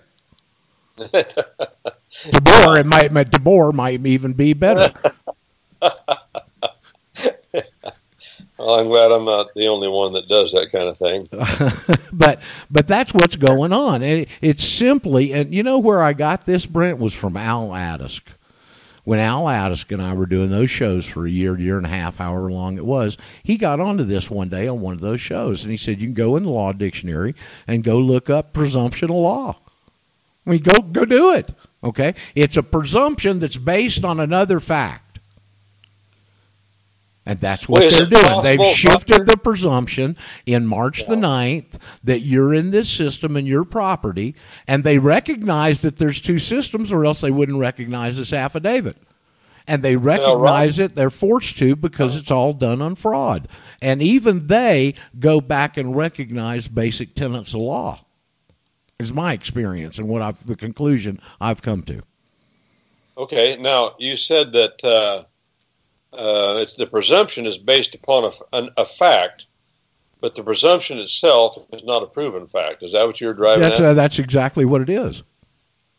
Uh huh. And all they've done, And- see, we were originally under the presumption of innocence, and we had these God given rights, and they've shifted that presumption to where you're over under this new system and you're a birthright citizen. They've even got uh, bureaucratic nomenclature to identify it.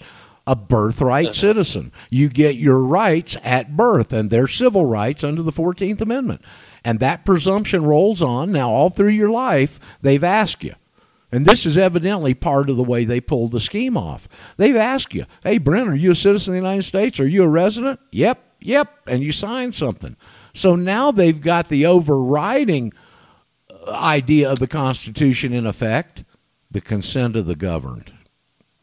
Uh-huh. You've consented that that's what you are. Just because they ask you in these strange words that you don't understand, like are you a citizen of the United States or are you a resident? They're not asking you, are you under the scope and purview of the 14th Amendment? They ask you some other way where they can trick you with the words they've equivocated and stuck in there. Gap, deep. Where's the noise coming from, Cody? So anyway, that's to me, in all these years that I've spent, and thousands, tens of thousands of hours thinking about it. That's basically the conclusion I've come to. They shifted the presumption of law on March the 9th of 33 in the bankruptcy. And then it comes down to who has to prove, Correct. who has to prove it. Yeah, I and, get the- it. and that's why it's the feudal system they brought in under the first three words of the 14th Amendment all persons born. Now that But concept comes that concept of of, of, of, of, of status by birth comes out of the feudal system. But Roger, don't we have a status by birth, a birthright? Ye- Well, we did. We don't anymore. You can still achieve it, but you got to go back to the lord of the manor and tell him you're volunteering out of servitude. Well, but God gives me a birthright. He says it is my stolen. inheritance. That's my And- birthright. And it says in the Bible they've stolen our birthright, and that's what they've done, and this is how they've done it. I see what you're driving at. Now, mine hasn't been stolen. Uh, I still have mine, and I don't intend to get rid of it. Matter of fact, I don't intend to sell No, it. and I'm not saying that you don't have it. I'm saying you've got to assert it. Well, that's right. Now, that is right, Roger. I was talking to somebody the other day. Um, Israel was given the inheritance of the land of Canaan. And the Lodial landlord said, These people that are living there, the Canaanites, I'm taking it away from them. Uh, the land is going to vomit them out. Uh, here's title deed to it. That's the book of Deuteronomy. Here's the title deed. It's yours. Now, form up your militia, go in there and fight for it. Same thing. Yep, that's the same. get- I- you have right. Your rights have to be a belligerent claimant, as you have said. You have to go after it. And if you're not willing to fight, the kingdom of heaven is taken by violent men, says the Bible. The authority arrangement of, of the of the skies of God is taken by violent men. Well, there it is. Back to you, Roger. Well, I mean that's the what that this the essence of what I've come to understand and learn. I, Yeah. I just laid out there. It's a shift in the presumption of law. It's based on fraud, and they recognize it, and that tells me that they recognize all of those principles. Uh huh. Well, I think that's true. I think that's true. So it's up to us to be belligerent claimants. And if you're not a belligerent claimant and go after the authority, and that draws the distinction between authority and power. God has given us authority. We're talking about this last couple of weeks. To them, to as many as received him, to them gave he authority. And if you have the authority, that means you have the jurisdiction. That means you're carrying the evidence of authority, which is your walking papers, the Bible, for example. Then you go after what he tells you to go after. But the evil empire is going to fight you. So that's where we are. Well, they, they what my experience is they won't fight you on this. I've not received one bit of blowback in nine years of putting this information out, and everybody, and I have no idea how many people have filed that paperwork. But this is my reasoning. I don't know who did it, how many people have read the book, did it spontaneously, etc. But I do pretty much know this. If anybody that had done that had problems because of that and it was directly linked, I would have heard about it. Right. No, I get what you're saying. But if if uh, they get onto it, there's going to be a resistance. Well, it, it comes down to there's more of us than there are of them, and they know it. And I, that's one of the reasons they're silent on this. It exposes them to the bone on everything they've done, and they can't bring it out. You kind of back them into a corner with this, best I can tell. Uh, speaking of backing into a corner, we're backed into a corner on time. So, Brent, as is our custom, when we have the extra time, I like for you to give the audience a way that they can get more Brent Winters. Because you do it very very eloquently, by the way. Well, thank you, Roger. It's kind of you to give me the opportunity. Just go to commonlawyer.com, commonlawyer.com, and you can go to the events button and you can see there how to click some links and participate with us in uh, classes on law. Namely, right now we're going through 45 weeks of the law of promises, contracts of common law. We just finished evidence of common law. I'm thinking we ought to go to due process next. 45 weeks of that on Saturday subject. mornings. You can, yeah, you can see me. I can't see you. Sunday morning we have church at In Church. You can see me. I can't see you, but you can tune in. You can also it tells you what number to dial. Just dial on your telephone. You can do it on smartphone, telephone. Click on a link for your computer, and then during the week you can see there under the events button. Now you can hear me on the radio. Just recently picked up an hour a week, in addition to shortwave and uh, People's Patriot Network. Um, picked up in Missouri with another group, and this fellow's going to attend Roger the trial Oh, good. Constitution on trial, yeah, in Everton, Missouri, on the 28th, the evening of the 28th of March, and you can go to the website there, the events button, see all about that, and you can participate. You can come there. There's places to stay. Uh, for families, you can come and stay as a family. Bring your motor home. Bring your camper. Can we can we can stay, or can we file an amicus brief? You can file an amicus. I wish you would. Ted Ted Weiland. Ted Weiland is is um, the, he's going to prosecute the point that the Constitution of the United States is unbiblical, and I'm the defense. Thank you very much, Roger. Hey, Brent, we'll see you next uh, Friday on our post New Year's wrap up. Okay. Okay. Good show today. Thanks, guys. Everybody that participated. Hope you took something away from it. Enjoy the rest of the weekend, and I'll be back on Monday. We'll to do a good, show on. Monday. We'll do a show live on Monday and next Friday. That's the schedule. And I'll see you then. Have a good one. Ciao, ciao, amigos. 2020 vision. Thanks, guys.